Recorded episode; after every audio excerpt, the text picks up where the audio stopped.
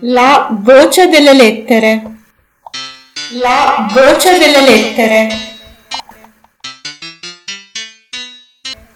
Metà anni 70. Non avevamo ancora una casa solo nostra. Questa era la casa di tutta la famiglia patriarcale, nonni, zii, cugini e noi cinque. Sul fondo la credenza tipica delle cucine di quel periodo. Un velo bianco, una similtenda, sulla tv Ricordo ancora quando bisognava alzare quel lenzuolino mh, trasparente prima di accendere il televisore e metterlo di nuovo giù una volta spento. In primo piano tre fratelli, nella tipica mise di quegli anni.